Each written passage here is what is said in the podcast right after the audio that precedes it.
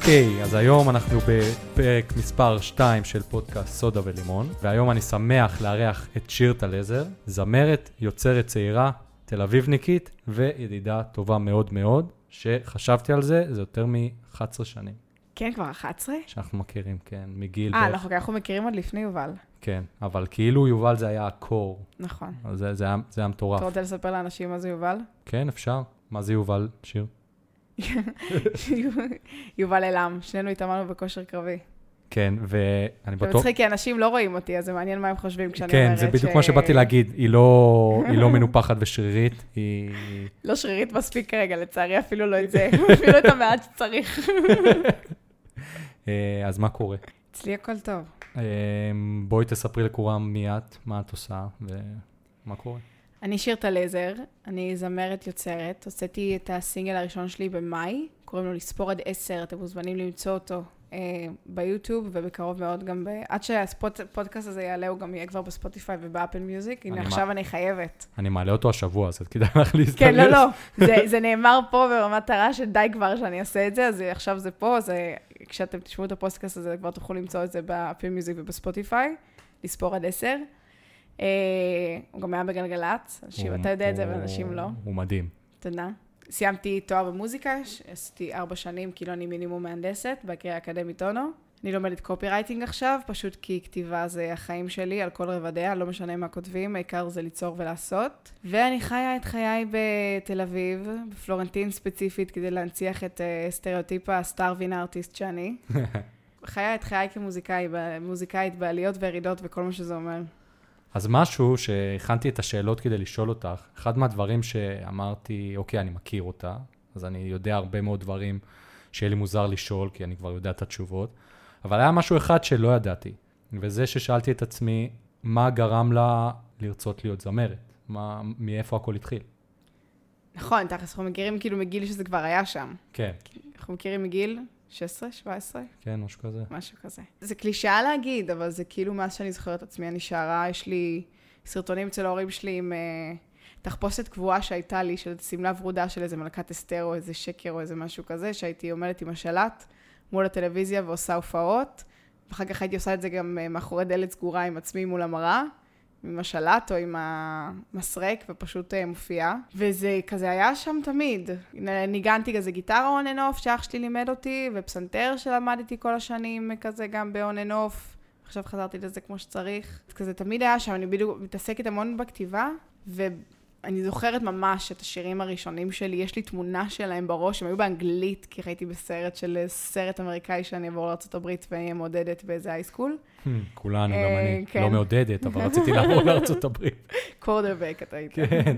אבל אה, כן, זה פשוט נראה לי, היה תמיד איזשהו צורך לפרוק ולעשות, וגם שירו אותי אולי קצת כזה. היה את הרגע הזה שהחלטת שאת הולכת ללמוד מוזיקה.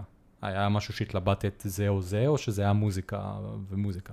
זה מצחיק, לאורך השנים אמרתי שאני לא פסיכולוגיה, אפילו עשיתי את זה במגמה בתיכון, אבל אה, אחרי הצבא, כאילו חשבתי מה לעשות, נטו מהמקום הזה של מה, ללמוד עכשיו משהו שאולי אני אוכל לעשות, לעשות איתו משהו, ופרקטי לחיים.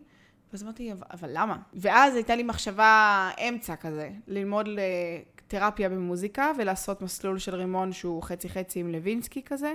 ואז עוד יותר חשבתי, אבל למה? זה הרי ברור שזה מה שאני רוצה לעשות, אז למה לא ללכת all the way עם זה וללמוד רק את זה, ונסתדר עם מה שיגיף פעם אחת ללכת עם זה רגע עד הסוף. וזה מה שהיה. זה כאילו לאורך כל השנים, כמה אתה מכיר עמוק לתוך הבעיות ביטחון עצמי שלי, אני לא יודעת, אבל לאורך השנים קצת התביישתי להגיד לאנשים שאני זמרת. וואלה. כן. גם בטיול נגיד, בדרום אמריקה. התביישתי, אני, אני ושיר טיילנו תקופה קצרה בדרום אמריקה. קצרה. מאוד. קצרה מאוד. קצרצרה. כן, כן. אבל גם לפני עוד, כאילו תמיד הייתי אומרת, הייתי אומרת את זה, זה לא שאף פעם לא הייתי מתחמקת מזה, כי זה כאילו משהו שגם הייתי מאוד גאה בו, כי זה כזה מי שאני, ומוזיקאית, ומוזיקה זה כל החיים שלי, ואני מכירה המון ויודעת המון, וזה באמת משהו שמגניב אותי גם לחלוק איתו עם אנשים, אבל תמיד היה בי איזה חלק שלא רוצה להגיד את זה, כדי שלא יבקשו ממני לשיר, ואז כולם יגלו את השקר שלי, שאני לא יודעת לשיר, שאני לא טובה. ואז זה כזה, עם השנים, לא- עכשיו אני, עכשיו אני אומרת את זה בגאווה, אבל אה, לקח לי שנים. וואלה, לא ידעתי את זה. כן. תמיד הרגשתי שאת אוהבת, כאילו, ו... אבל אולי בגלל שאני ידיד שלך ואת מרגישה שאני לא בא לקטול אותך או משהו, אז אולי זה היה קצת שונה. אני חושבת שזה גם הביטחון העצמי שלי שעלה עם השנים, אבל אני חושבת שכמעט כל זה זמרת או פרפורמר יעיל, שלשיר ולהופיע בסיטואציה שהיא אינטימית זה פי 40 יותר קשה מלשים, להיות על כל במה הכי גדולה שהיא. כאילו משהו בעיניים הסופר קרובות שמסתכלות עליך ואין לאן לברוח וזה כולם איתך עכשיו, זה הדבר הכי מלחיץ בעולם. ובתכל'ס זה השלב שאת נמצאת בו עכשיו. איפה, אני חשבתי על זה תוך כדי שאני מדברת, שזה בהחלט, אה, שזה מצחיק, שזה הדבר שהכי פחדתי ממנו, וזה הדבר שאני בעיקר עושה עכשיו, שזה הופעות קטנות כאלה, שכל העיניים הם עליי, והדבר הכי, זה הכי גדול באמת הייתה הופעה בבית שלי, שהייתה יותר אינטימי מזה, אין. את רוצה לספר מה, מה, מה הייתה ההופעה? איך זה הלך? כן, היה פסטיבל בפלורנטין, שקראו לו פסטיבל ספוט בסלון, עושים את זה. עכשיו עושים את זה בעוד מקום בתל אביב, במרכז תל אביב. שפשוט לקחו אמנים מכל, הש... 30 אמנים מכל השכונה, שהשכונה הזאת אה, רוויה באמנים בלי סוף. ובמשך סופה שלם היו הופעות בבית של אנשים, אה, ולשמחתי זכיתי לקחת חלק באירוע הזה. הייתה הופעה אצלי בבית, גם כששאלו אותי כמה אנשים הולכים להיכנס בדירה, בדירת פלורנטין הקטנה שלי, אז אני הנחתי שעד 20, 25 אנשים, משהו כזה ייכנסו. לדעתי מעל 30. וואו. שזה היה סופר מגניב, לראות את הדלת כל הזמן נפתחת ונפתחת, ולראות שכאילו הסלון מתמלא עד אה, אפס מקום. ומה שמצחיק זה שכל הת... כל התקופה הזאת של ההופעות הקטנות, אתה ב... מחפש כל הזמן אה, קהל חדש. כאילו, אני... הסיבה שאני מנסה לצאת מתל אביב זה כדי להגיע למצב שאני קצת כופה את עצמי על הקהל הנתון שנמצא במקום, אבל להיות, להגיע לאוזניים שלא מכירות אותי. ומה שמצחיק, שדווקא בהופעה שהיא אצלי בבית, שזה כאילו שלי, ציפיתי שכל מי שיהיה בהופעה יהיה רק אנשים שאני מכירה, אני, I dare to say ש-80 או 90 אחוז מהקהל היו אנשים שלא הכרתי. כן, וואי, זה, זה מדהים. זה היה ממש מגניב, וזה היה סוריאליסטי, שבאמת אחת ההופעות הכי עמוסות שלי, ועם הכי הרבה אנשים שאני לא מכירה, בבית שלי.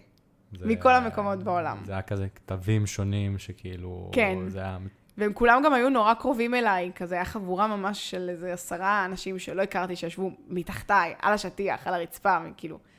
ואף אחד מהם גם לא קם. ובשלב כבר התחיל להיות גם קצת חם, היו מלא אנשים, והמזגן המזגן שלי לא השתלט כזה טוב על כולם, וכולם נשארו עד הסוף, וזה כזה, איזה מגניב. הייתה גם שכנה? עצבנית שם. כן, הייתה לי שכנה שכמעט סגרה את ההופעה ממש חצי שעה לפני. היא... כן, היא פסיכופתית קצת. אבל אני יודע, אחד הדברים שאני הכי נהנה לראות אצלך, זה מדהים לראות איך כל הופעה, אני רואה אותך עולה מדרגה ועולה מדרגה ועולה מדרגה. וזה מדהים לראות את זה. כאילו כל פעם זה משתפר ומצליח, ונגיד היה את ה-The Makers שבהופעה, כן. זה, זה היה מטורף. איזה כיף לשמוע. זה לקח לי המון זמן להבין שזו הדרך היחידה, אבל. כאילו, אני הבן אדם ש...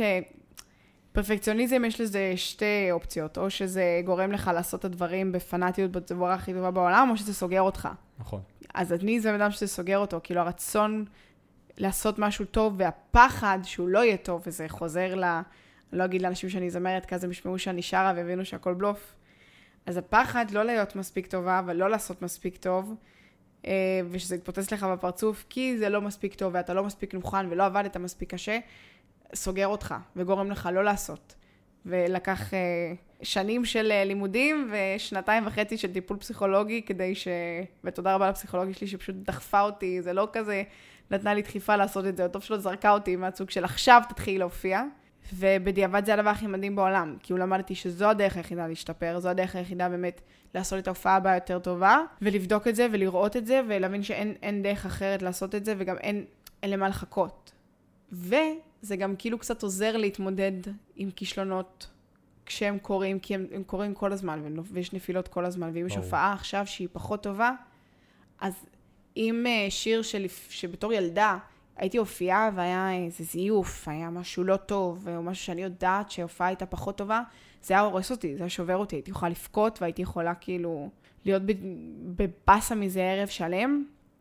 ועכשיו כשיש לי הופעה פחות טובה בעיניי, או שיר ספציפית שהיה פחות טוב, זה היה אוקיי, זה פרקטי עכשיו, זה לא היה טוב, למה זה לא היה טוב? איך אני מתקנת את זה? או גם ברמה של אוקיי, זה לא היה טוב עכשיו, אבל... אז בהופעה הבאה זה יותר טוב. אני את לא- אשים את לב לזה לומדת יותר. מה, למד- מהטעויות, כן. ואיך להשתפר. למדתי פחות לפחד מהטעויות ויותר לעבוד איתן, להבין, להבין שזה- חלק מהתהליך. כן, שזה חלק מהתהליך. ואני לומדת עכשיו לעשות את זה, יש לי המון שירים חדשים, כאילו, שהם הם בעבודה כזה, ואני נורא לא יודעת איך להוציא אותם החוצה, להוציא אותם החוצה, וגם בהבנה עם הפסיכולוגית שלי, אמרה פשוט, תני להם לקרות בדרך. תעשי אותם בהופעה אחת, ואם בהופעה אחת הם לא יהיו טובים, תשני אותם. חשבתי לזה שזה כמו סטנדאפיסט, שעושה בדיקת חומרים. כאילו, כאילו אצל מוזיקאים אין, אין ערב בדיקת חומרים. כן. של אה, בואו ונראה מה עובד ומה לא עובד. כאילו במוזיקה אנשים קצת פחות סלחנים. אתה צריך לשמוע שיר והוא צריך לרגש אותך. ואז אמרתי, אבל רגע, אבל הקהל הזה והקהל של ההופעה הבאה, הם לא אותו קהל, חוץ מכם, ואתם, אני אעשה מה שאני רוצה. כן. אז השיר הזה עכשיו בהופעה הזאת יהיה בצורה מסוימת, ויקבל תגובות, זה התגובות שהוא יקבל אם בכלל, ואז אני, ואני ארגיש אותו על הבמה, ואיך הוא נשמע לי, איך הוא עובר, ואני אבין להופעה הבאה, אוקיי, להוריד אותו, לא להוריד אותו, לשנות לו את הזה, לשנות לו את הבית, לשנות לו את הפזמון, מה אני עושה איתו. מדהים. אני יכול להגיד שגם אני עם היוטיוב, אני לא יכול להשוות את זה לקריירה, זה יותר תחביב אצלי, אבל גם עם היוטיוב, כשהתחלתי לעשות את זה, אחד הדברים שהכי קשים, אה, זה היה הפרק הראשון, שבאתי וצילמתי אותו, וראיתי אותו, והייתי מודע לעובדה שהוא גרוע, והייתי מודע לכך שאף אחד לא ייהנה לראות אותו, הוא היה ארוך ומשעמם. אבל אמרתי, אני חייב להתחיל מאיפשהו, אני לא יודע איך לשפר אותו, אין מושג איך לעשות את זה. והדרך היחידה לעשות את זה זה לפרסם אותו, וללכת לסרטון הבא, ללכת לסרטון הבא. אם הייתי רוצה שהסרטון הזה יהיה מושלם, עד היום לא הייתי מעלה אותו, כי הוא פשוט לא היה מושלם. ואני לא יכול להגיד שהיום אני מושלם, כי עדיין זה תחביב, אני לא עושה את זה פול טיים, אבל השיפור הוא מטורף. אני לפני כמה ימים הסתכלתי על הסרטון הראשון שלי ועל הסרטון שהוצאתי האחרון. זה הבדל של שמיים בארץ, אין מה להשוות בכלל. וזה אחד הדברים הכי חשובים באמת, שפשוט לקפוץ למים, לנסות, ולהבין שכאילו יש מישהו שאני אוהב ב... ביוטיוב, שהוא המשפט, אחד החזקים שלו שגרמו לי לעשות את כל הדברים האלה, זה שהאויב הכי גדול של קדמה, זה הרצון לעשות את הכל בצורה מושלמת. כאילו, אם אתה תרצה שהכל יהיה מושלם, אתה לא תתקדם לשום מקום. כן. גם אני חושבת ש... וזה גם משהו שלקח לי המון זמן להבין, שהרצון, כאילו אתה רוצה שהדברים שאתה עושה בפעם הראשונה לא יהיו מספיק טובים. כאילו, מה זה לא יהיו מספיק טובים? אתה רוצה עוד שנה, שנתיים מהיום, להסתכל אחורה על הפעם הראשונה, על ההופעה הראשונה, על הסרטון הראשון, על השיר הראשון, ולהגיד, אוקיי, אני במקום הבא, כאילו, היום הייתי עושה את זה יותר טוב. איזה אבל... דרך עברתי. כן, אבל אתה צריך להגיד, וואלה, היום אני עושה את זה יותר טוב, כי אם שנת, שנתיים מכאן אתה אומר, טוב, אין לי איך לשפר את זה, אז, אז מה עשית? אז לא למדת, אז לא התקדמת, אז לא עשית שום דבר. אז זה לגיטימי שכל ההתחלה תהיה לא טובה. ומתעסקים בזה המון במוזיקה וספציפית בפיתוח קול, שזה, שכשאתה, אתה הכלי. יכול להיות שאני מדברת כי אני לא נגנית, אבל כשאתה מנגן, פסנתר, גיטרה, יש איזושהי הפרדה, יש אותך ויש את הכלי. כן. נכון, יש אותך על הכלי ויש איך שאתה מנגן, אבל כשאתה זמר, אתה הכלי. ויש בזה תהליך שהוא פי 20 יותר חשוף והרבה יותר קשה, והטעויות שאתה עושה זה הטעויות שלך, כאילו זה לא, אוקיי, דפקתי תו לא נכון על, ה, על הגיטרה או על הפסנתר, התפלקה לי האצבע, זה, זה זיוף שהוא שלי, משייכים אותו אליי בצורה הכי מובהקת שיש. וזה גם ללמוד להיות סלחן בתהליך הזה כלפי עצמך, והייתה לי מורה שכל הזמן אומרת לי, תפסיק לפחד מטעויות. כאילו, כשילד קטן הולך ונופל, לא אומרים לו, יו, טיפש נפלת, אומרים, יופי, הצלחת, עד, את, הלכת עד פה, הלכת את הארבעה צעדים האלה, נכון. קום, עכשיו תלך שישה. וזה, כי אנחנו מדברים על זה עכשיו, ואני, ואני צריכה, זה, אני קצת בתקופה שאני, אם החיים זה כל הזמן גלים, אז אני קצת ב, ב, בירידה עכשיו של הגל, וזה בדיוק מזכיר לי את כל הדברים שאני מנסה להגיד לעצמי כל הזמן. מעולה, אז עכשיו יהיה לך כאילו- את הפודקאסט הזה כל פעם שתוכלי לשמוע את עצמך אומרת את הדברים האלה. כן. לא, וגם לדעת שתקופות האלה, כמו גלים, זה לא להילחם בהם. זה ברור, אם... להוריד את הראש, לתת לזה רגע לעבור, אנחנו יודעים שזה יעבור הגל הזה ויהיה בסדר. נכון, זה, זה ממש נכון.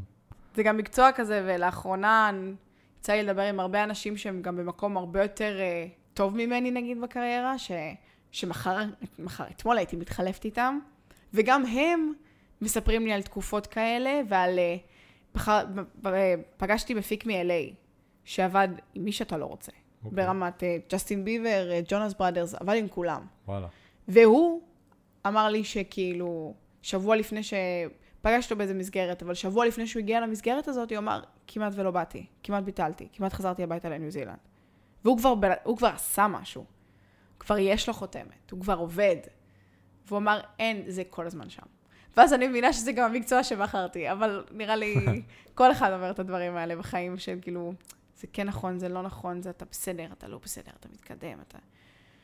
פשוט זה גם מקצוע שהוא עוד יותר אה, מועד לפורענות, אבל, אבל זה היה מנחם ולא מנחם לדעת שזה לא נגמר, שזה, הדבר שזה הזה. כולם ככה. כן. לא, אבל כן, זה, זה מקצוע שצריך להיות uh, אמיצים בו. לא מקצוע עם דרך ברורה, אבל uh, זה מגניב שאני רואה באמת את השיפור שלך כל הזמן. זה, זה מה שכאילו, בהתחלה אני לא, אני לא אשקר, בהתחלה, בהתחלה, כשאמרת לי שאת הולכת להיות מוזיקאית, הייתי כמו איזה סבא אולד סקול כזה, של מה זה השטויות האלה, והייתי סקפטי. אבל אז כשאני כל פעם רואה את השיפור, אני כזה פשוט אומר, וואלה, זה פשוט מטורף. היא עושה את זה וזה מצליח לה, כאילו, היא, היא נשמעת טוב. בסופו של דבר אני שומע את השירים שלה, אני נהנה תוך כדי שאני שומע את השירים שלה, ואחרי זה אני מזמזם את השירים שלה. אז כנראה שהיא עושה את זה טוב, כאילו, זה, בשבילי זה מוזיקה טובה. איזה כיף. כן, נגיד, וכששמעתי את הסינגל שלך ברדיו, זה היה, זה היה מדהים. הרגשתי שזה אבן דרך משמעותית. איזה כיף. זה גם הרעיון הראשון שלי בקריירה, אז, אה, כן, אז אני מקווה שיהיו עוד הרבה. אני- כן, לכי תדעי, כאילו, אני מאמין שכן. אני גם מאוד מקווה.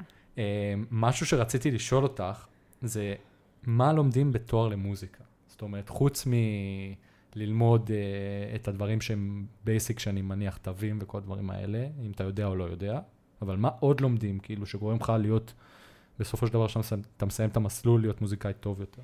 אוקיי, אז לימודי תיאוריה שזה OVS ופיתוח אה, שמיעה, ופיתוח אה, שמיעה, מה שנקרא ריתמי, של קצב, שזה בוא נגיד ה- היסודות, הבסיסי, התיאוריה ו- ושמיעה. שכל אחד גם מגיע עם רמה כזו או אחרת של ידע מהבית, ואז עושים איזשהו אישור קו, אבל כאילו כן מצופה שתגיע עם איזה ידע, אם לא, יש, יש מכינה, אבל... אה, צריך לבוא עם ידע כן. כלשהו. ו- לא, יש אנשים שמגיעים גם בלי, ואז נורא מפתיע אותי. לא הבנתי, קמתם בבוקר והחלטתם שרוצים להיות מוזיקאים בגיל 23? כאילו, לא יודעת, אף כאילו, אף פעם לא לא- למדתם? כאילו, אם היא זמרת, אז זה קצת יותר הגיוני, אני אגיד בז- כאילו מאוד בזהירות, כי אני זמרת, אבל אני גם למדתי תיאוריה בתיכון. למרות שלא למדתי במגמה, למדתי פרטי. כאילו, הלכתי למורה ולמדתי תיאוריה. אז כאילו, מפתיע אותי, מה, קמתם בבוקר והחלטתם שאתם רוצים. כאילו, איך, איך, כאילו, יש מושגים מאוד בסיסיים שמעולם לא שמעתם, לא נשמע לי הגיוני, אבל מה שעושה לכם טוב. אה, אני יוצאת עילאית ומתנשאת עכשיו. אה, אבל לומדים את כל התיאוריות למיניהם. לומדים הרמוניה של מוזיקה קלאסית, אה, מהלכים כזה, אקורדים, ואחר כך לומדים הרמוניה של ג'אז, שזה מסובך יותר, עיבודים, שזה ללמוד, אה, להקשיב לכלים ולסאונדים שלהם, ולכל כלי יש את המנעד שלו, איפה הוא נשמע הכי טוב, וכזה לומדים בקטנה על כל אה, סקציה של כלים, אה, כלי נשיפה, כלי הקשה, איך הם נשמעים, איך הם עובדים, איך להקשיב להם בתוך אה, שיר כדי להבין מה זה, כאילו, מה זה עושה פה, מה זה עושה פה, כדי שאתה תוכל אחר כך לכתוב לעצמך או לשיעורי בית אה, עיבודים של דברים, שבסופו של דבר אתה לומד להקשיב. ואיך זה הולך? כאילו, אם אני מתופף, אני אלמד אותו דבר כמו מה שאת לומדת, או שיש אה, סוג של אה, מסלולים כזה שזה זה שונה? ת- תלוי, באונו אתה לומד, כולם לומדים את אותו דבר. אוקיי. כולם לומדים את אותם הקורסים. יש קורסים שהם כן, יש קורסים שרק זמרים עושים, ויש קורסים שרק מתופפים עושים, זה, אבל זה, זה כל מה שקשור לביצוע. במה שקשור ל, לידע, כולם עושים את אותם קורסים. בביצועים יש דברים שהם גם אה, שונים. חוץ מזה, יש גם כל מיני קורסים של תולדות למיניהם, תולדות uh, של המוזיקה הקלאסית ותולדות של uh, מה שנקרא המוזיקה של המאה ה-21, שזה המוזיקה הקלאסית המתקדמת, כל מיני דברים שהם כזה אטונאליים ואפשר להתווכח עליהם האם הם יצירות או לא יצירות. כאילו זה... וכל מה סוג של שבאמצע. פילוסופיה כזה. פילוסופיה מוזיקלית. לא, לא, יש שם, זה ממש יצירות, פשוט יש שם יצירות שהן ברמת ה... לא קורה כלום במשך 18 דקות. כאילו, משהו שאני יכול לכתוב, בקיצור. כן, כן, משהו בדיוק מסוג הדברים של תזרוק חתול על המקלדת ומה שיצא, כזה. תעשה קו על אה, קנבס ותשים את זה ב- במוזיאון, ובוא נעשה דיון האם זה יצירה או לא יצירה. אבל יש גם, ויש המון באמצע שהם כאילו לא הולכים לפי החוקים הקלאסיים של יצירות קלאסיות, אבל הם גם, אבל הם עוד לא בדברים המופשטים וההזויים, הם איפשהו באמצע שהם דווקא ביצירות הקלאסיות הדברים שאני מאוד מאוד אוהבת. כי הם בדרך כלל הרמוניה קצת יותר מעניינת, ויש להם צבעים יותר מעניינים וסאונדים יותר מעניינים, שקצת יותר מושכים אותי, גם היום במוזיקה שאני מקשיבה לה, שזה קצת יותר אווירה ודברים שאני נהנית מהם מאוד, שהם לאו דווקא נעימים תמיד לאוזן, אבל זה פשוט מאוד מסקרן ומעניין בדיוק כמו להסתכל על יצירה שהיא לא obvious, יצירת אומנות. אמ, אצלנו בלימודים גם היה מסלול הפקה במשך שנתיים, שזה היה ממש נחמד. להתנסות בזה, לא ללמוד, אה, ללמוד תוכנות, שהיום צריך לדעת, אפילו אני, שאני ממש רחוקה מאוד מלהיות איזו מפיקה גדולה, אבל uh, ידע בסיסי בתוכנות זה מאוד חשוב, כי זה מאפשר, ברור, כן. מאפשר לך uh, להוציא את מה שיש לך מהמוח החוצה, או, או אם... זה כלי ליצירה גם. כאילו, אני יכולה לחפש לופ שיגניב אותי, ועל הלופ הזה לנסות לבנות דברים, ולנסות להוציא מהביט שלו איזה משהו שמגניב. זה, זה פשוט נותן לך עוד כלים ליצירה. ומופיעים המון, שזה מגניב, כאילו, במסגרת הבית ספר. היה לנו גם כמה קורסים שהתעסקו ביצירה. היה לנו קורס עם אלמה זוהר, עם שלמה גרוניך, אה, קורין אלאל עשתה לנו גם קורס, צדי צרפתי בא להעביר לנו ביקורת ולהגיד שאנחנו שרות ליד. סתם, לשמחתי, האמת שאותי צדי נתן לי אחלה ביקורת, אז אה, נהנית, זה היה מגניב. מגניב. אז את אומרת שבעצם יצאת מהתואר בתחושה של למדת, כאילו באמת יצאת משם כאילו טובה למדתי יותר. למדתי המון. יש משהו, אוקיי, יש משהו מאוד, הדבר הכי חשוב שאתה יוצא ממנו בלימודי מוזיקה, זה, זה האינטנסיביות, זה הניסיון, זה זה שאתה עושה דברים, זה זה שאתה מכיר אנשים, שיהיו אנשים בתעשייה, שאתם תמשכו אחד את השני, תביאו אחד את השנים לעבודות, אה, אנשים שתיצור איתם, שיהיה לך מגניב איתם. כן, קשרים. ואתה גם נחשף לדברים שלאו דווקא היית נחשף אליהם. בין אם זה ז'אנרים של, זה בעיקר ז'אנרים של מוזיקה, אה, צורות, אה, קווי מחשבה, פותח לך את הראש איך להסתכל על זה, איך להסתכל על זה, אתה לומד מאוד להקשיב. להקשיב, בין אם זה להקשיב ל, ליצירה, ולנסות להבין מה עושה שם הכלי המסוים, או מה ניסה להגיד המלחין, או להקשיב לאנשים שאיתך. מה הם מציעים, מה הם אוהבים, מה הם מביאים, כאילו, אנחנו בסופו של דבר מתעסקים במוזיקה ואתה לומד לפתוח את האזניים אפילו יותר ולנסות להקשיב למה שקורה סביבך. נשמע ממש מעניין. כן. עושה לי חשק ללמוד קצת את זה, למרות שאין סיכוי שאף אחד ירצה לשמוע אותי. אתה לא חייב לשיר. תכלס, אני רציתי להיות מתופף פעם, אבל זה לא קרה. היה לי תופים חשמליים, והבנתי מהר מאוד שתופים חשמליים זה לא כמו תופים רגילים, ולא היה לי איפה לשים תופים רגילים. אז פשוט כאילו, זה אחד מהחלומות שלא יצאו לפועל. אתה אה, תמיד יכול ללמוד. יום אחד יהיה לי דירה עם מרתף, אה, אני אשים שם ריפוד רציני ואף אחד לא ישמע אותי. אני גם למדתי קצת תופים. זה כיף. בשנה ב' עשיתי איזה חצי שנה שיעורים, והאמת שנהניתי ממש, ואז החלטתי שבתוך כל הזה, זה פחות, משהו שאני פחות אשקיע בו, אבל uh, אם הייתי עכשיו חוזרת לגיל 15, הייתי לומדת את כל הכלים. וואי, זה... עכשיו בא לי להתחיל את התואר מחדש, זה מצחיק להגיד. והיית עושה משהו שונה? כן. מה? Uh, המון דברים שהם באמת קשורים לביטחון העצמי שלי, שהשתפר פלאות בשנתיים האחרונות. וחבל שלא הגעתי איתו משנה א'. אה, בטח שאתה מגיע לכזה מקום של, אם בחבורה שלי אני הייתי יחידה שהייתי שרה, אז גם אם הייתי בטוחה, כאילו, למרות שספציפית אני כן באתי מחבורה של זמרות, אבל פתאום אתה מגיע לבית ספר שלם, שכולם שרים וכולם מוכשרים וכולם טובים, אני כזה, אה רגע, פתאום זה לא הקטע שלי, אני לא המיוחדת פה, כולם פה אותו דבר. כן. ואז אתה מפחד. טוב. אז uh, הייתי מגיעה עם, uh, עם, עם מי שאני היום, שאני הרבה יותר uh, בטוחה בעצמי ובכל דבר בעולם. לא ספציפית במוזיקה, בהכל. וזה מצחיק, הייתי מגיעה עם הידע שיש לי עכשיו, שהוא כאילו הרבה יותר טוב, אחרי שסיימתי את התואר. ברור. ואם הייתי עכשיו מתחילה את התואר, אז יש את הדברים שעוד לא למדתי, או שלא הפנמתי, אז היה לי הרבה יותר קל ללמוד ולהבין. זה מצחיק, כי כאילו, אתה יכול ללמוד את אותו ניסטוי במוזיקה שבע פעם, וכל פעם להפנים משהו אחר ולהבין משהו אחר. בגלל שזה הרבה עניין של להרגיש בגוף ולשמוע ומה שזה... ובאיזה מצב אתה נמצא באותו, באותה שלב בחיים, כל הדרכים שאתה מסתכל על דברים. זה... כן, פתאום אתה מסתכל על דברים אחרת, פתאום אתה באמת מפנים פיזית את הדברים. כי הייתי מסבירה לחברות שלי שכשיש לי חלון בלימודים, אני חייבת ללכת ל... להתאמן, כי זה שלמדתי את החומר בשיעור, לא, אוקיי, אומר שאני יודעת אותו בראש, זה לא אומר שאני מבינה אותו. ועדיין יש נושאים, בגלל שאני לא, כאילו אני מנגנת, אבל אני לא מנגנת, אני לא נגנית כאילו. אז יש דברים שנגנים ממש יש להם באוזן, והם מרגישים את זה וזה, ואני כאילו לא שם עדיין. של, זה מצחיק, כי המורה שלי בפסנתר עשה לי בדיקה כזה של שמיעה אחרי שהתבכיינתי שאני לא יודעת, ואז, ואז כזה הוא אמר, מה את מפגרת? הנה, את יודעת. כי, ואז פתאום הבנתי, כי, כי אני פתאום כזה עכשיו בתקופה האחרונה עושה הרבה חזרה אחורה. כי אומרת, אוקיי, בוא, בוא ניקח את כל הנושאים שאני יודעת אותם על הנייר, וננסה להנחיל אותם עוד יותר פיזית בגוף. אז אני חוקרת אותם, ופתאום יש דברים שבאמת ידעתי על הנייר את התשובות, ועכשיו, את התשובות שאני יודעת על הנייר, פתאום אני מצליחה לתרגם ל- להבנה. מדהים. וזה הסימונים שנופלים כל הזמן, גם בפיתוח קול באופן כללי זה ככה. אני גם אומרת את זה לתלמידות שלי ולתלמידים שלי. שאתה יכול לעשות את אותו תרגיל כמה פעמים, וביום יום אחד זה יעבוד ואין סיבה. כאילו מיוחדת ללמה היום זה עבד ואתמול לא. כי זה הרבה, זה קשור לפיזית ולמצב נפשי ולביטחון, שאנחנו, עוד פעם, זה חוזר לזה שאנחנו הכלי. לאם קמת היום, ליום שאתה עייף, והיום אין לך כוח ואין לך אנרגיה, אז היום זה לא עובד. וגם איזשהו, לפעמים, סתם התפתחות של הגוף, שפתאום האסימון היום נפל והיום זה קורה והיום זה עובד. כי זה, זה כל הזמן, ומי, ואתה יודע כמה אני בכלל, גם גוף ונפש זה כזה, כן. אחד. נכון. אז זה, זה המון דברים שצריך ללמוד ולהבנים, ובאמת כאילו זה ברמת הלהבין באוזן ולהפנים ולהרגיש.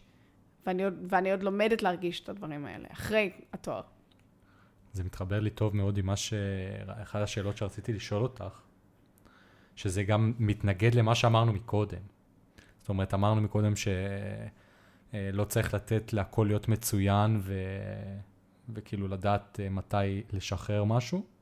אבל מצד שני, גם אני מניח שיש לך מאות אה, או עשרות, אני לא יודע, שירים שיש לך במגירה, כמו שאומרים, שלא הוצאת. נכון. שכאילו הם לא, הם שם ולא הוצאת אותם כי הם לא, הם לא שם, הם לא מושלמים, זה לא מה שאת רוצה. נכון.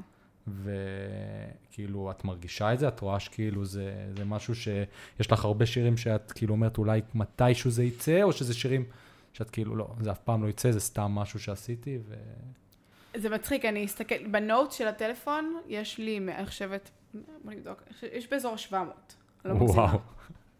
נוטס בטלפון, 746. וואו. נוטס בטלפון. בוא נגיד שלא כולם שירים, אבל בוא נגיד שלפחות 600 מהם. הם שירים או רעיונות לשירים או אה, כתיבות רצף כזה, שיום אחד כזה, כזה פשוט כתיבה כזה של, של אולי זה יהיה שיר, וזה בלי מה שיש לי במחשב ובלי מה שיש לי מוקלט. יש המון דברים שם שהם אה, בעיניי כן רעיונות אה, טובים שאפשר לפתח, ויש שם דברים שהם אה, כבר נגיד 80 אחוז כתובים, 90 אחוז כתובים. גם יש, אבל אצלי יש גם, לכתוב הרבה יותר קל לי, מילים, ולחנים זה, זה הדבר שאני יותר מאותגרת איתו. לקחת את המילים ולתת להם את ה... את המנגינה. אז אני מנסה גם לעבוד עם אנשים, זו הזדמנות טובה אם מישהו שומע אותי. ויש לו נכנים והוא רוצה טקסטים, אז אה, דברו איתי. Uh, לעבוד עם כל מיני אנשים בשיתופי פעולה uh, כדי למצוא את זה. זה מצחיק כי מתוך שלושת הסינגלים. יש לי ארבעה, אבל אחד... אז אוקיי, מתוך ארבעה סינגלים שיש לי מוקלטים, שניים מהם אני הלחנתי. שאני מאוד מאוד אוהבת את הלחן שלהם. איזה? פשוט... איזה שירים? ניו יורק, וברגע הנכון. שאני מאוד מאוד גאה בשניהם, והם קרו בהרבה יותר קלות ממה שקורה לי בדרך כלל, ויש לי גם שירים שכן אני הלחנתי שבאו בקצת יותר קלות, Uh, האמת שזה מצחיק, כי בהופעה יש uh, אזולאי והשדים, גם הם לחנים שלי. כאילו הטקסטים מן הסתם שלי, אבל גם הם לחנים שלי. אז זה כן קורה, אבל זה לא קורה כמו שמילים פשוט באות לי כל הזמן בלי, בלי סוף. הלחנים זה משהו שאני יותר נאבקת בו. ואני בטוחה שבסופו של דבר זה החומר שלי לעבוד איתו, אז מהדברים האלה יצאו דברים בטוח. יש דברים שכנראה גם לא יראו אור, אבל אני יכולה להגיד לך שהם משמשים לי אה, כניסיון. כאילו בגלל שנגיד לחן זה משהו שאני יותר קשה לי איתו, אז אני החלטתי שאני לוקחת את השירים שהם בעיניי לא טובים, או לא טובים כרגע, או לא יודעת. שירים, ש... טקסטים שבעיניי יש לי טובים מהם, ולקחת אותם כפרויקט ולהלחין אותם. נטו בשביל שהם ישבו במגירה. בדיוק בשביל לאמן את, את, ה... את השריר הזה, הזה של ההלחנה. כן. גם את, ה... את הפתיחות הזאת בראש וגם את השריר של ההלחנה, כי... כתיבה זה משהו שאני מתאמנת בו מגיל מאוד קטן. אמרתי, אני כותבת מגיל שתי, שתי מילים, אני כותבת מגיל 12. ואם אני אלך אחורה את כל ה process של הכתיבה שהיה לי, אני בטוחה שיש לי באמת אלפים של טקסטים שאני לא זוכרת בכלל, שהלכו לפח, ומלא רעיונות ומלא דברים, אבל בגלל שזה תהליך שאני עושה כל כך הרבה שנים, אז היום אני כבר במקום שאני, אוקיי, אני יודעת גם להגיד איפה זה סתם אני over ביקורתית, ואיפה באמת יש פה טקסט שיש מה לעבוד איתו, ויש משהו מגניב, ו... ואני באמת במקום יותר טוב עם הכתיבה עם ההלחנה, אני צריכה עוד לעבור ולאמן את השריר הזה יותר. אז החלטתי שכדי להוריד את הלחץ לעשות משהו טוב, אני אקח טקסט שגם ככה לא נראה לי שאני אעשה איתו משהו, okay. אוקיי. ואני אלחין אותו. ואז גם במקרה הכאילו ממש טוב, אם יצא לי לחן מגניב, אני או יכולה לקחת את הלחן ולנסות להלביש עליו מילים אחרות, או רגע להגיד, אוקיי, יש לי פה לחן מגניב, שעובד עם המילים שכתבתי, בוא נראה איך אליי אני יכולה להחליף פה חלק מהמילים למשהו שיהפוך את השיר הזה לכן שיר, לטקסט שהוא כן טוב בעיניי. מגניב. זה כאילו ממש פאזל, זה כאילו... או זה ממש פאזל. אבל כאילו זה מרגיש לי כמו פאזל שיש חלקים שלא קשורים אחד לשני, ופתאום הם כן קשורים אחד לשני, ו... זה, זה שאלה כל הזמן, כי עכשיו גם הייתי, עשיתי עכשיו סדנה, לא, לא יודעת איך לקרוא לזה, הייתי בשבועיים מסגרת ש, שהתעסקנו בכתיבת שירים, באנגלית אמנם, שזו שפה שקצת יותר קל גם לכתוב בה וגם להלחין אותה. וואלה? כן. ברמה הטכנית, קל מאוד להלחין אותה, כי יש בה פחות הבהרות. אוקיי. אז היא פחות נתקעת. ואתה יכול להכניס, יש לך מילים שהן הבהרה אחת. אז אתה יכול להכניס יותר מילים במשפט אחד, והוא לא יישמע כבד. אוקיי. ו- וגם השפה יותר זורמת, כי אין לך יצורים שעוצרים לך, אותך כל הזמן. זה ברמה הטכנית של השפה. ובוא נעזוב בצד שגם הכל נשמע יותר טוב באנגלית. זה נכון, דיברתי על זה גם בפודקאסט כן. הקודם, זה... הכל נשמע יותר טוב באנגלית, אתה, יותר אתה טוב יכול באנגלית. להגיד מה שאתה רוצה ויישמע טוב. יש פה גם את העניין של הניתוק הרגשי. אתה מנותק רגשית מהשפה, לא משנה כמה אתה יודע אותה טוב. להגיד I love you זה לא להגיד אני אוהב אותך. זה אין לזה את אותו מטען רגשי. לא אבל את יעזור נגיד כלום. מרגישה שגם קל לך יותר לשיר באנגלית מאשר בעברית? אה, לא, אני רגילה יותר לשיר באנגלית, למרות שהחומרים שלי הם בעברית, אבל כי, כי רוב המוזיקה שאני מקשיבה לה היא באנגלית. אז, אז, אז ההתנהלות שלי, גם אני, זה מצחיק, כי אני גם, אתה כמוני, אני לומדת המון כל היום. איך לעשות את זה, לעשות את זה, לעשות את זה, הכל באינטרנט והכל באנגלית. כן. אבל בסדנה הזאת מה שהיה זה שבאמת כתבנו כל הזמן, ודווקא בסדנה רוב, הרוב היה להגיע מלחן. להגיע מלחן, למלמל עליו מילים רק שכזה יוליכו את הלחן, שיגלגלו אותו כדי שיזכור את הלחן, ואז נמצא מילים. שזה הפוך מאיך שאני עובדת, כי מבחינתי יש לי כזה יראת כבוד וקודש למילה, שכאילו, רגע, אבל אני, אני רוצה לדעת מה אני רוצה להגיד קודם. וזה תהליך, כי יש אנשים שיגידו, רגע, אבל אני בכלל רוצה לדעת מה, מה המנגינה שלי קודם, מה אני מרגיש מוזיקלית, ועל זה להלביש את המילים, וזה זה ש, זה שתי גישות שאני, זה מצחיק, אני כל הזמן מחפשת את האמנים שאני מקשיבה להם, איך הם עובדים. ממה הם באו קודם. מטקסט או מלחן. זה, האמת שהמון, אם לא הרוב, מגיעים, האמת, קודם מלחן. אוקיי. מרעיון מוזיקלי שעליו מש- מלבישים מילים. אבל אם ניקח את המשוררים הכי גדולים בעולם בעיניי, במוזיקה, שזה ליאונרד כהן ו...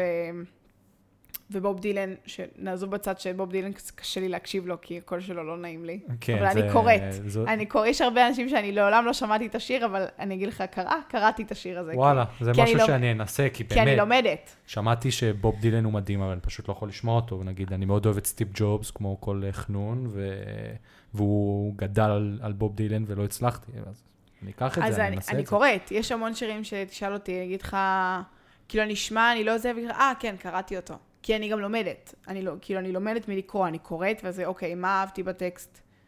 מה- במה הוא השתמש? מה, מה אני יכולה לקחת איתי הלאה? כאילו, איך הוא תיאר פה, איזה מטאפורות הוא השתמש, אני לומדת מזה. אז, אז הם אנשים, וזה, אז חיפשתי נגיד מה בוב דילן היה עושה.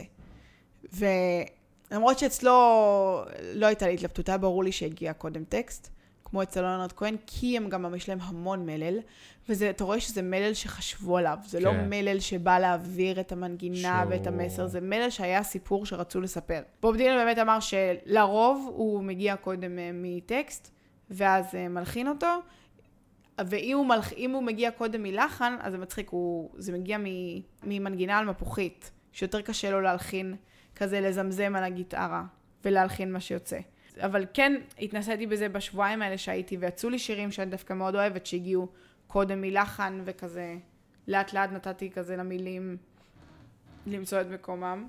קראתי אתמול, כי אני לא מפסיקה לקרוא בנושא, שמישהו אומר ש...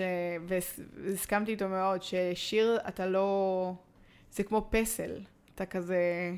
כל פעם מגלה עוד חתיכה, עוד הוא. כזה נברא בעיני... הוא לא נברא, אלא כזה, אתה חוצב אותו. פעם מתגלה זה, מתגלה זה, מתגלה זה, כזה. אז נגיד, כמה זמן, שיר שאת אוהבת, שלך, שאחד מהשירים שהם סינגלים גם, שהם יצאו, כמה זמן לקח לך לכתוב, נגיד?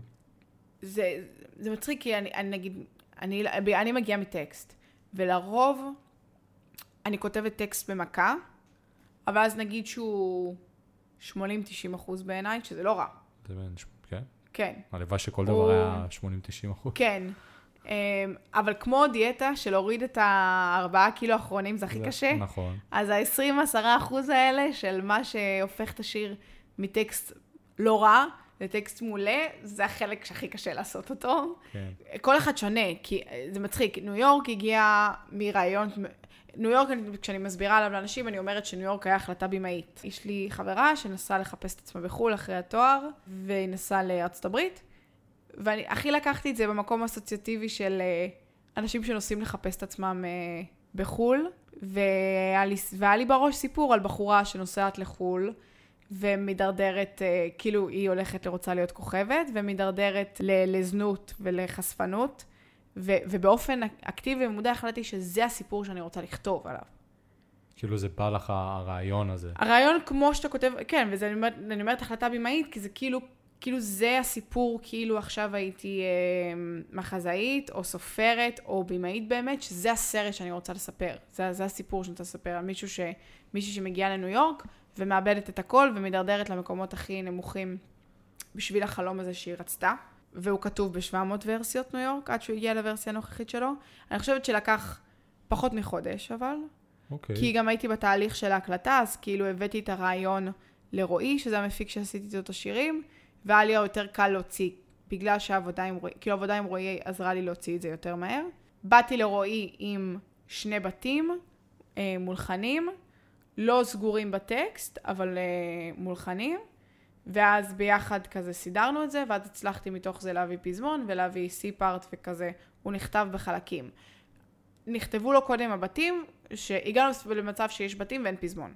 אוקיי. והפזמון, יש לי, אני מדי פעם נתקלת בזה כי אני לא זורקת, את המחברת עם אופציות לפזמונים. ויש הקלטות שאני שולחת לרועי, כאילו, מה, לפ... עם אולי פזמון כזה, אולי פזמון כזה, עד שמצאתי את הפזמון הנכון. כי אני, יש לי גם נטייה כזה של אולי מפחדת שלא יבינו אותי. כאילו, ואז- מה- מה המשמעות? כאילו? כן, אבל זה גם טוב, זה חלק מה... נכון, היום אני. מבינה את זה, כאילו, שהיום מה- הטקסטים שלי הם קצת יותר גם, אני הולכת למקום הזה של אה, פחות להכיל בכפית. כמו טומי, וזה- כאילו, זה... כן. יש לה שיר שקוראים לו טומי, ואף אחד לא יודע מי זה טומי. אני יודע, אבל... אבל... אה, אז בניו יורק אה, לא- טעיתי אם אנשים יבינו מה הסיפור שלה, אני לא אומרת שהיא חשפנית, אבל, אה, אבל כוכבת של הלילה, הם יבינו מה הסיפור, ומה, וכאילו הפזמון הוא מאוד מאוד פשוט, והאם יבינו את הסיפור שאני מספרת. אבל זה היה המון החלטות בימאיות, ואני יכולה להגיד שהרגשתי קצת כמו שחקנית של, לי היה מראש את הסיפור של איך אני רוצה לספר, ו- והרגשתי שאני גם מבקרת את הדמות בשיר. שהיא כאילו לא מודעת לעצמה, והיא עושה את כל הדברים האלה. עד הרגע שקודם כל הבנתי שיש קצת, יש, יש בה קצת שהוא אני. המקום הזה של אה, לא לוותר ולהילחם בציפורניים, אז אומנם אני לא מדרדרת לחשפנות, אבל... אה, אבל מקווה שלא. לא, אבל המקום הזה של לנסות לעשות כל מה שאפשר. והייתה איזו החלטה מודעת להפסיק לשפוט אותה. וזה קצת, אתה קצת מרגיש כמו שחקן בתהליך. להפסיק לשפוט אותה כדי להצליח לכתוב את זה, כדי להצליח לשיר את זה, כדי להצליח להיות שם ולהיות היא, וגם להבין שהיא איזשהו מקום. שהיא באמת חושבת שהיא תעשה, כאילו, וזה לגיטימי לעשות הכל. וגם בעיניי זה לגיטימי לעשות הכל, לא להיות חשפנית, אבל לעשות כל מה שאני רק יכולה. אז זה ניו יורק. אבל נגיד ברגע הנכון נכתב על משהו שניסיתי לכתוב עליו המון זמן, על מערכת יחסים, אה, על מערכת יחסים שהייתי בה באותו, באותו זמן. היא הייתה and offים, וכן קורה ולא קורה, וכן קורה ולא קורה, שכשהיא קרתה באמת עד הסוף, אני כבר הייתי בקצת, אני מאוד רוצה לתת לזה צ'אנס, ואני לא אלך עכשיו עד שהיא סוף סוף, סוף קורית, אבל כאילו הגוף, של זה, הגוף שלי לא הגיב כמו שציפיתי שהוא יגיב. זה כבר לא היה זה. כן, הגוף שלי כבר לא הגיב בכאילו... באושר שציפיתי שהוא יגיב, ונורא, ותוך כדי הזוגיות איתו, ניסיתי מאוד מאוד לכתוב את זה. כי מצד אחד כן טוב לי איתו. אני רוצה לתת לזה את הצ'אנס האמיתי. מצד שני, אני מרגישה שאני רגע עכשיו צריכה לבנות את כל האמון שלי מחדש, ולראות האם אני מצליחה לאהוב אותו כמו שאהבתי אותו וכמו שרציתי לאהוב אותו. וזה מצחיק, השיר הזה נכתב אצלו בבית. כאילו... הוא ידע את ה... הוא ראה את זה כאילו? הוא שמע את השיר, הוא גם יודע, הוא שמע את השיר כשהיינו ביחד, והוא הוא הבין, הוא גם ידע בדיוק מה עובר עליי, הוא, הוא ידע, הוא היה חלק מהאונן אופים האלה, הוא מבין, דיברנו על זה המון, אני גם בן אדם מאוד כנה, אז הוא ידע בדיוק מה עובר עליי. בא לי ששיר תכתוב עליי שיר. שיר חברה שלי, כאילו. יש לי הרבה שיריות בחיים, זה חשוב גם לדעת. יש עוד שיר. אז ברגע הנכון הגיע מלחן. ישבתי, הייתי, הייתי בדרך לאולפן עם רועי לעבוד על, על שיר אחר בכלל. בדיוק היינו צריכים לבחור שיר, את השיר השלישי שנקליט. אה, וישבתי ממש חצי שעה לפני שיצאתי לאולפן, ישבתי עם הגיטרה, לא יצא שום דבר. ממש עשר דקות לפני שבאתי לצאת, עוד פעם התיישבתי עם הגיטרה, ואז היה לי רעיון למה שהפך להיות הבית הראשון של השיר, שאני בכלל חשבתי שהוא יהיה פזמון של שיר. היה לי שתי שורות, ועם זה יצאתי מהבית לכיוון האולפן, כבר הייתי צריכה לצאת. תוך כדי הנסיעה, שרתי את השתי שורות האלה, ותוך כדי הנסיעה הגיעו לי השתי שורות של אחרי, והתחלתי לבכות. זה, אני חושבת שזו הפעם הראשונה שבכיתי, פעם ראשונה ואחרונה כרגע, שבכיתי, תוך כדי שכתבתי שיר, כי סוף סוף הרגשתי שבאמת הצלחתי להגיד את הדברים האלה כמו שרציתי להגיד אותם. Uh, הגעתי לרועי, השמעתי לו את זה, אמרתי לו, סתם, תשמע, יש לי איזה פזמון למשהו, לא יודעת מה זה יהיה. השמעתי לו את זה, והוא ממש התלהב מזה, וכזה, קצת, שיחק, קצת שיחקנו עם זה, קצת זה, וזה אומר, טוב, לא, לא לשם זה התכנסנו, בוא נעזוב את זה בצד, נעבור לשיר שבשבילו, ש, שבחרנו שאנחנו מתחילים לעבוד עליו. והתחלנו לעבוד על השיר השני, ורועי היה זה שאמר, לא, עזבי, זה, לא, זה השיר שאנחנו צריכים לעבוד עליו. וואו. לא, אבל, אבל אין שיר. זה, זה השיר, בוא נראה. וכשהיינו באולפן, ואז הוא גם אמר לי, מה שכתבת גם זה לא פזמון, זה בית. שינינו מישהו, שינינו קצת את הסולם, הפכנו את זה ל... כאילו אני שרתי את זה מאוד גבוה, שר, שינינו את הסולם כדי שזה יתחיל כאילו ב range קצת יותר, שיהיה לאן לעלות, כי זה בית, קצת יותר נמוך. רועי הרים כי הוא מוכשר בטירוף, הקליט כלים והרים כזה סקיצה, ותוך כדי שהוא הקליט אני כאילו ישבתי לכתוב את, אה, את הבית השני, וזה, והקלטנו, יצאנו מהאולפן כשיש ש, שני בתים מוקלטים, לכי הביתה, תרשמי, תכתבי את שאר השיר. מדהים. אני חושב ש... לכי תביני מה קורה. אני חושב שאחרי שהסברת לנו על השירים האלה, אני חושב שכדאי שנשמע אחד מהם. מה את אומרת? יאללה. סבבה. זה לספור עד עשר של שיר טלזר. אמרנו שנספור עד עשר ונרגע נחכה רגע לפני המכה אבל מי בכלל סופר? אני אותה אף פעם לא עמדתי בקצב שלך מי שולף מהר יותר, מי הראשון שיוותר? ככה זה תמיד. ציפורניים לבשר, שריטות עמוקות, ככה כבר שנים. אתה שולח אגרוף, לא מחכה, אני דוחפת אותך אל הקצה. נשימות מהירות לחיים אדומות, ושום דבר לא משנה. תכאיב לי במילים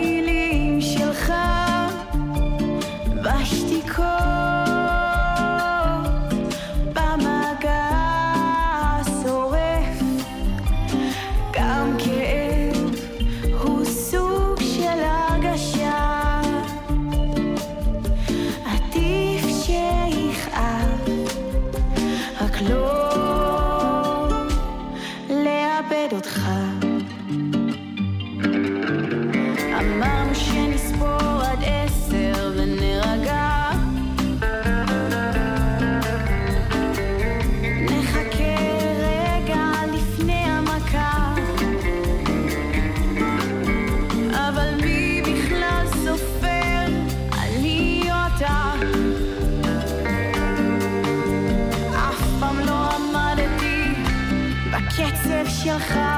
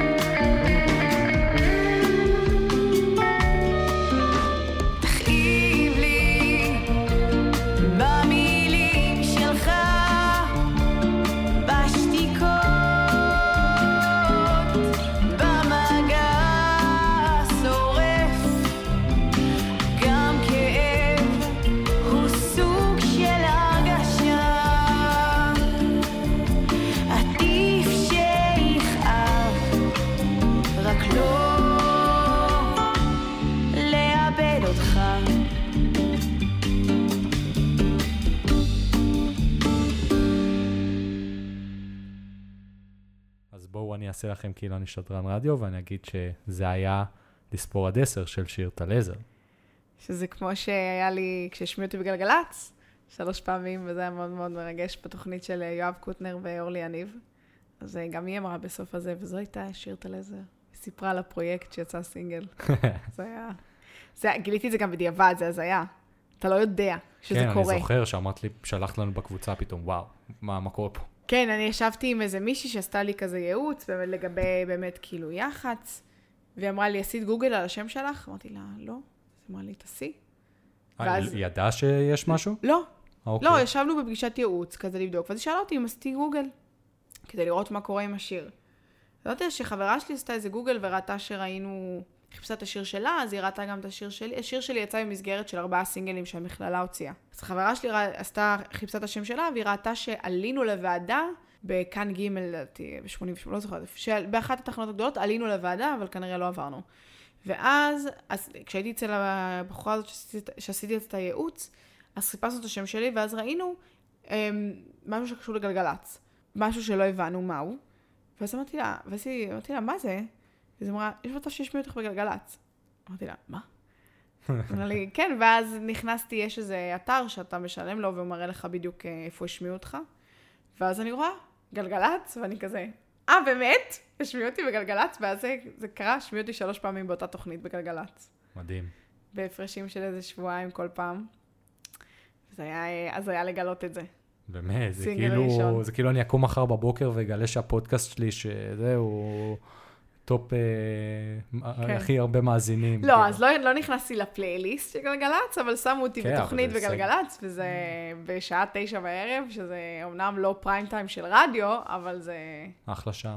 כן, אחלה שעה בעבודה. ובדיעבד גם מישהו שאני מכירה אמר לי, עכשיו שאני חושבת על זה, יש פה מצב ששמעתי אותך, ואני כזה, וואו, זה הדבר הכי מגניב שיכולת להגיד לי, ששמעת אותי ברדיו. והפעם השנייה שהשמיעו אותי בגלגלצ, הייתה לפני הופעה שלי בהודנה בתל אביב, שלא היו הרבה אנשים, כי זה היום שחזרו ל... התחילה המתיחות בדרום שוב והתחילו להפציץ, אני זוכר. והרבה אנשים ביטלו ועניינים ולא היה איך להגיע וכל מיני כאלה. אני הייתי שם. כן, אתה ועוד אה, תשעה אנשים בקהל, כן. וכולל הסאונדמן, כן, והמלצרית. וה, וההורים של הגיטריסט. לפחות, לפחות יש לי תמונות ממש יפות מהערב הזה, ו- לאגב אינסטגרם.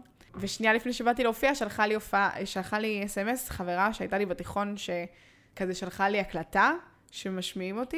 היא אמרה לי, בין כל ההפצצות וכל ההפגזות וכל הדיווחים הלא כיפים של היום, הנה משהו שעושה טוב על הלב, והיה לי ממש כיף לשמוע אותך עכשיו בגלגלצ. את ממש עכשיו בגלגלצ. וואו. אז אמרתי לה, תקשיבי, אני עכשיו עולה להופיע, וזה אולי הדבר הכי טוב שיכול, כאילו, א', איזה כיף לשמוע ממך, ב', איזה כיף, כאילו, זה הדבר, זה הדבר היחידי שהייתי צריכה עכשיו כשאני עולה להופיע מול עשרה אנשים, כדי שההופעה הזאת תהיה מדהימה.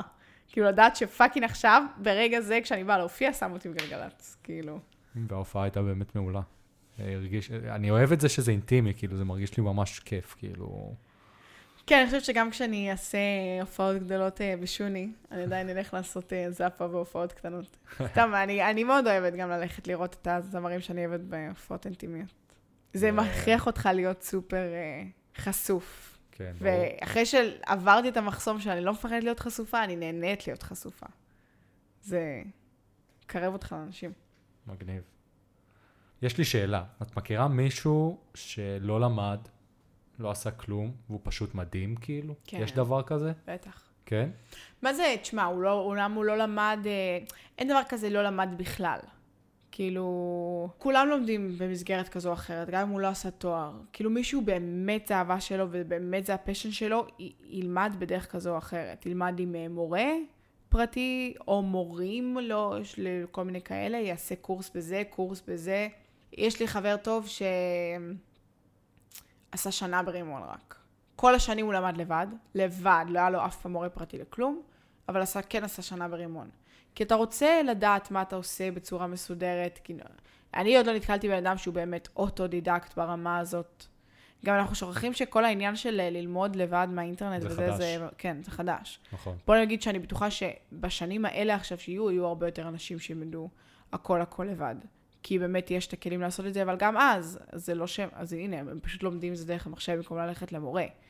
אבל בסופו של דבר, אם אתה רוצה לעשות איזושהי קפיצת מדרגה, אתה חייב ללמוד. גם הכי גדולים למדו, אה, אולי הם למדו יותר בקטע של... אה, היה להם איזה מנטור שהם הלכו אחריו ולמדו, אבל אי אפשר שלא ללמוד, וגם אני לא, אני לא מאמינה בלברוח, אני גם אישית בן אדם שמאוד מאוד אוהב ללמוד הכל בחיים, לא רק מוזיקה, אני נהנית לדעת וללמוד, אבל אין מה לברוח מזה, כאילו ידע זה כוח. נכון, ידע זה ממש כוח.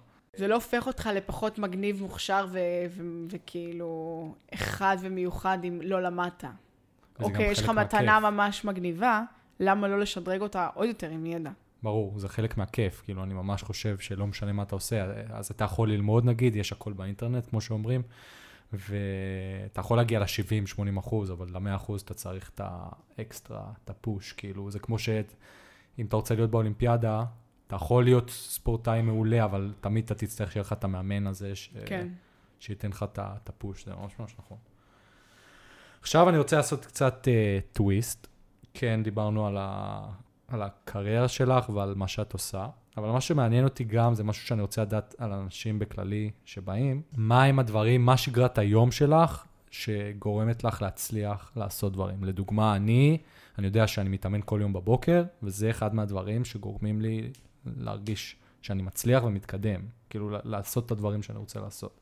יש דברים כאלה שאת כאילו מרגישה שאת עושה אותם, שעוזרים לך להיות בנתיב. אה, אני עושה מדיטציה כל יום. אוקיי, אני מודה שאני כבר הרבה מאוד זמן מזה, כאילו, כשהתחלתי להיכנס לעולם המדיטציה, אז אה, מי שעושה מדיטציה יודע שיש סוגי, אלפי סוגי מדיטציות. אז עשיתי מדיטציה מסוימת, ואז אה, הקשבתי, זה מצחיק, הקשבתי לספר, לא קראתי, הקשבתי. כן. אני חסידה גדולה של אה, אודיובל ופודקאסטים, ואני מקשיבה המון. אה, אז הקשבתי איזושהי, לספר של מישהי שבנושא מדיטציה, שהיא, בשיטה שלה עושים פעמיים ביום, ובמשך כמה חודשים הקפדתי לעשות פעמיים ביום. ובתקופה האחרונה אני לא מצליחה לעשות פעמיים, אבל אני כן עושה כל בוקר, איך שאני מתעוררת. אז זה אני עושה, כאילו זה גם ממש אה, עוד יותר עוזר לי להתעורר. גם ככה, אני בן אדם של בוקר גם ככה, אבל זה עוד יותר עוזר לי. ובתקופות שהייתי עושה פעמיים ביום, גם הייתי מרגישה שזה באמת אה, נותן לי עוד יותר. אני משתדלת כל יום ללמוד משהו חדש. בין אם זה במוזיקה ובין אם זה בכללי מלהקשיב לדברים. אני, אני, הכל בתקופות ויש לי ימים מאוד מאוד משוגעים, אבל אני, המדיטציה זה משהו שמאוד מאוד מחזיק אותי. אני כותבת כל יום, גם אם זה לכתוב משפט אחד. אה, ואני משתדלת כל יום שיהיה לי, שיהיה לי שעשיתי היום משהו שרלוונטי לי. מגניב. אני יודע שאת אמרת לי, כשנפגשנו לפני כמה זמן ואמרת לי על מדיטציה, אז אני, מרוב תמימותי, אני מודה, אף פעם לא באמת עשיתי מדיטציה. אה, זה משהו שאני רוצה לעשות. ואמרתי לך, אני עושה כושר, זה כמו מדיטציה, זה כאילו... ואת אמרת לי שלא, שזה נכון. ממש לא, כאילו, לא קשור, שזה משהו אחד וזה משהו אחר. נכון, זה לא אותו דבר. מדיטציה, ב, בהכי גדול, כשאתה עושה, כשאתה הולך לישון, מה שנח זה המוח שלך, לא הגוף. הגוף שלך ער, הרבה יותר ממה שאתה חושב. נכון, יש דם שזורם למערכות מסוימות ולא למערכות אחרות, כי לא צריך, אבל אם אנחנו הולכים למקום הכי פרה-היסטורי, כשאתה ישן, הגוף שלך צריך להיות ער, כי אם מגיע עכשיו טורף, אתה צריך להיות מסוגל בשנייה לקום. נכון. ולברוח. במדיטציה, מה ש... זה בדיוק הפוך. מה שער זה המוח, ומה שנח לחלוטין זה הגוף. בשביל זה גם כשאנשים אומרים, לאנשים אה, to clear your mind, ואז אנשים נורא מתרחקים ממדיטציה בגלל זה, כי הם חושבים שצריכים להשתיק את המוח ואת המחשבות, שזה לא הגיוני.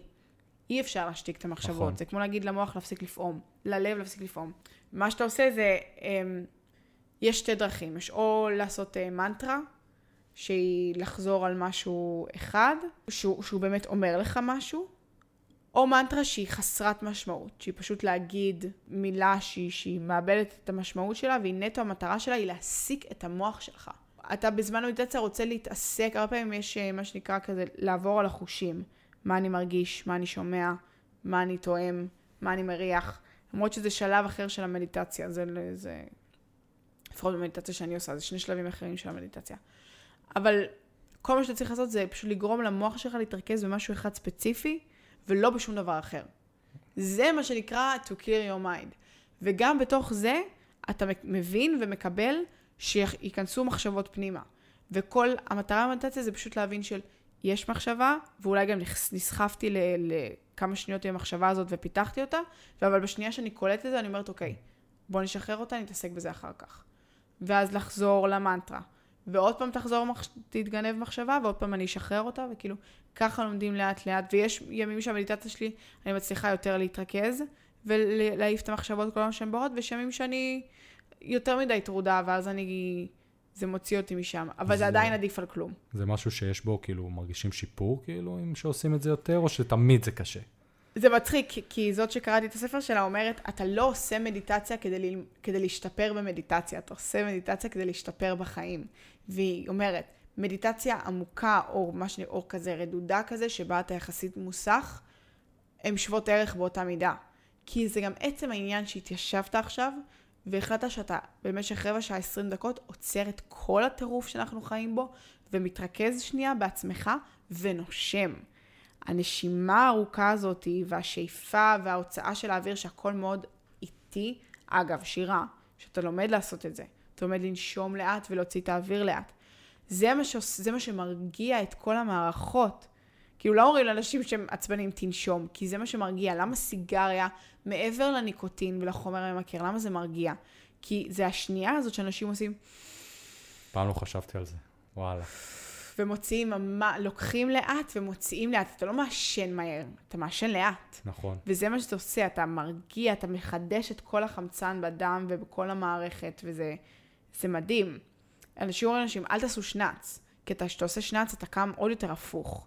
הרבה פעמים, בטח אם עושים שנ״צים ארוכים, אבל גם אני- שנ״צים של 20 דקות. אני תומך ב power naps. אצלי power nap זה... אבל אז אתה תראה שאם תחליף את ה- את ה power nap הזה ב-20 דקות מדיטציה, אתה תהיה הרבה יותר ערני והרבה יותר אפקטיבי, ומה שמצחיק זה שאנשים אומרים, אין לי זמן לעשות מדיטציה, אבל הם לא מבינים שאת ה-20 דקות שהם ישקיעו במדיטציה הזאת, או 40 דקות, אם הם עושים פעמיים ביום, הם יהיו כל כך הרבה יותר פרודוקטיביים, שזה יחסוך להם זמן.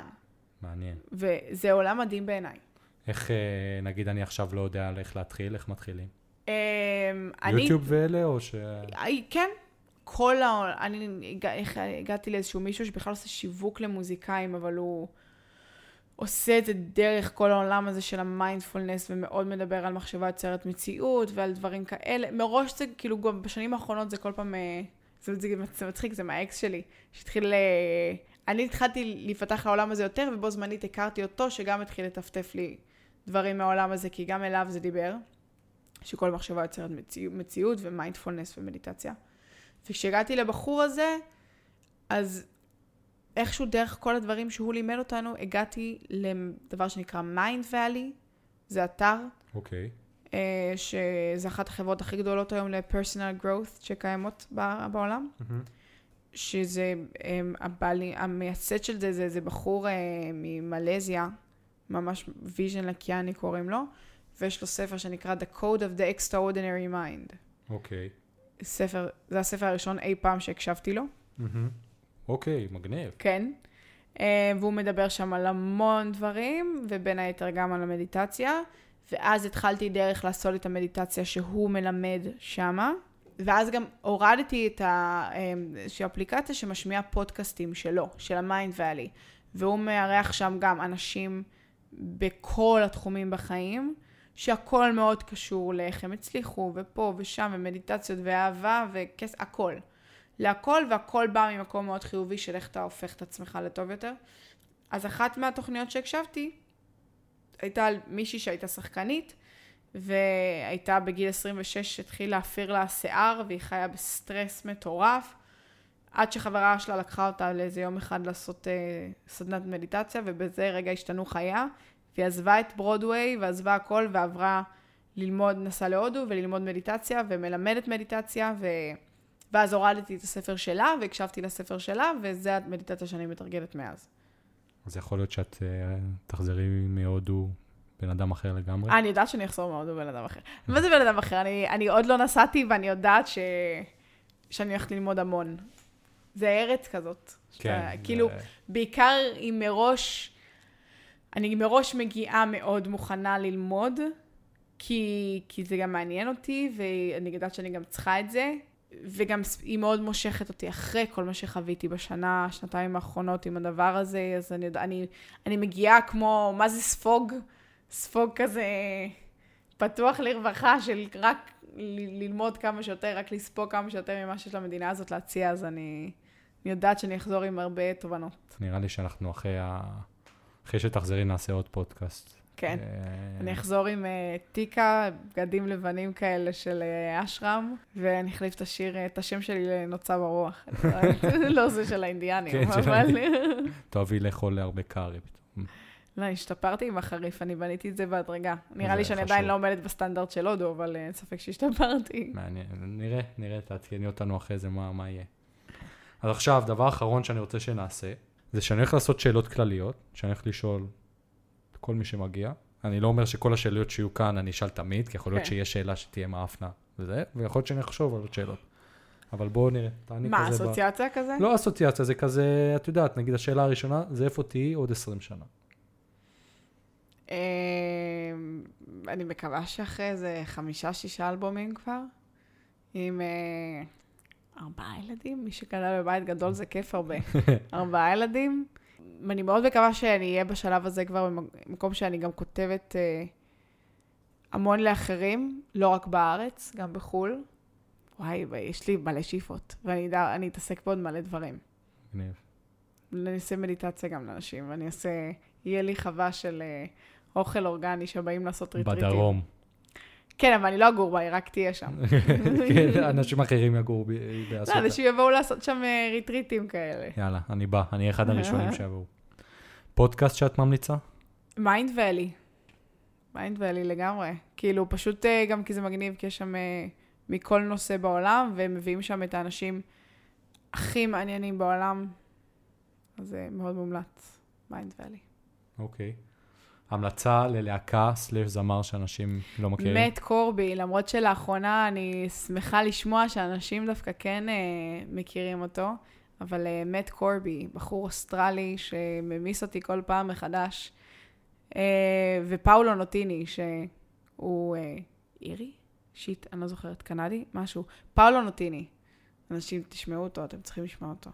אה, את כל הדברים חשוב להגיד, אני אכתוב בתיאור של הפודקאסט שתוכלו להיכנס, לראות גם את השירים של שיר, גם את הספרים, את הפודקאסטים, כל מה שנדבר, הכל יהיה בקישור למטה, אז אתם לא צריכים לרשום אה, הכל. ואם אתם רוצים עוד. המלצות לאנשים לשמוע, רק תגידו, כן. בבקשה. טוב, אז נראה לי שהגיע הזמן לסיים את הפודקאסט הזה. אה, אין ספק, יש לי עוד שאלות שלא, את רואה, אני מסמן פה וי בשאלות שלי, יש עוד שאלות שלא שאלתי אותך. מעניין, אני אסתכל אחר כך על השאלה. לא, את אה, לא תסתכלי. אה, לא אסתכל? זה לפרק אה, הבא, אני אשמור אותם, הבא, ברור. אה, נראה לי שנסגור, יש עוד משהו שאת רוצה להגיד לאנשים? חפשו אותי בכל מדיה אפשרית, יהיה בלינק למטה. נכון, אני רשמתי לעצמי פה שהאינסטגרם שלך זה שיר נקודה מיוזיק אחד. נכון.